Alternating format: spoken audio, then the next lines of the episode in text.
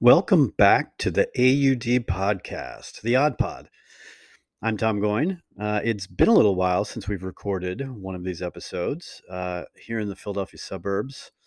Spring happened, and uh, the weather got great, and patients started flooding our offices, and there were track meets to go to, and soccer games to go to, and rounds of golf to be played. So, got a little busy around here, but uh, we're back, and I'd like to talk in this episode um, about success rate.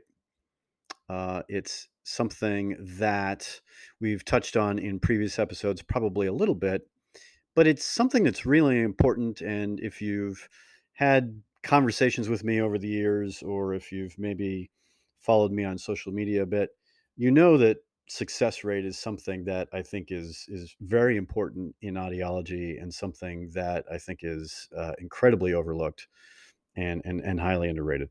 Um, but before we get into that, I'd like to just take a moment to remind you that if you have a minute, please uh, go to Spotify and follow this podcast, or go to uh, your Apple uh, podcast app, follow us there uh, leave a review, assuming it's a good one. If it's a bad review, uh, don't bother. Don't bother. As a matter of fact, just stop listening. But um, but at any rate, it really helps people find us if you subscribe and you rate and you review, and and so that would be really helpful. So success rate, um, you know, success rate is something I define as your uh, the percentage of times, the batting average, you might say, uh, that you're able to help people. Now, typically when people think of success rate, they think of hearing aids, you know, and, and that is where it's most often applied. You can apply it to really anything, though. You can apply it to how successful you are at um, really anything where you're trying to get patients to accept and move forward with your recommendations. And, you know, a lot of times folks associate success rate just with private practice and, and, you know you think well if i'm not in private practice you know i don't care as much about success rate because i'm not i'm not as interested in sales. Well that may be true that you're not interested in sales but you are interested in helping people with their hearing or their balance and so the more often you are able to you know help people uh, you know, the higher your success rate is, the more people you're going to help. And, you know, so if you're not motivated by money, we all are motivated by helping people. That's why we're in the profession. So success rate matters whether you're in private practice, whether you're an educational audiologist, whether you're in hospitals, whether you're at an ENT practice, hearing conservation, whatever the setting. If you are interested in helping people, and if you're interested in helping people in return for uh, reimbursement, uh, then success rate is important. And so I'd like I'd like to uh, play a little game here with you if you're interested. Um, take a moment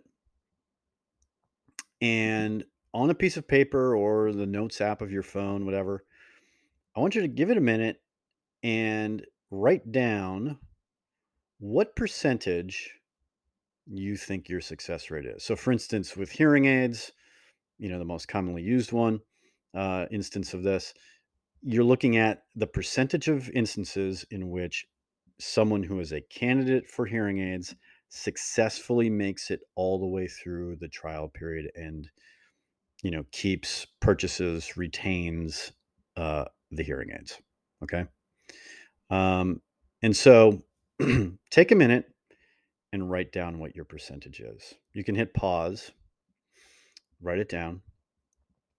Okay, now that you've written it down uh, and you've hit play again, uh, here's where things take a little bit longer. I want you to go back through your records. Um, a lot of times you can just sort of look at your schedule and kind of go back in time and pick maybe the last month or depending upon how busy you've been the last two months or the last three months. But take a look back and see what your actual success rate is. I'm willing to bet that whatever you wrote down, it's not as high as you thought it was. Now, there's some of us who track this all the time, which is fine. And so for those folks, maybe you do know your numbers pretty well. But uh, I, it's been my experience in in working with folks over the years as a practice management consultant or as a mentor to audiologists, I have found that we are almost always not correct. We are way lower than we think we are. It happened to me the first time I ever analyzed it and tracked it. I had a hunch as to where we were at, where I was at, and uh, I wasn't close. I was not even close. So let's do that little challenge. Now that you've written it down, it's recorded. Go ahead and actually figure out what your success rate actually is. Again, success rate is, you know, let's just take hearing aid candidates, the percentage of those folks that you see who successfully make it through a trial period. So they have to enter into the trial period and they have to complete the trial period. Uh, I think what you'll probably find is that uh, most people, when they get into the trial, they successfully make it through. The obstacle is getting them into the trial in the first place, probably. So let's do that little challenge, and then I'd be curious to hear from you. Uh, am I correct that you were uh, you're actually lower than you think you are? Were you spot on? Were you actually higher than you thought? I'd be curious to hear. So find me on uh, you know the usual social media channels. Send me a DM. Send me an email. Uh, you can go to uh, the uh, website of the podcast here, the Odd Pod, and um, send us an email through the website. I'd love to hear from you. I'm curious. I have a hunch I know what it is. And in future episodes, we'll talk about what you can do to improve upon that number. So, thanks for stopping by again. Uh, I realize it's been a while. We're going to do these a little bit more regularly, and uh, I look forward to hearing from you.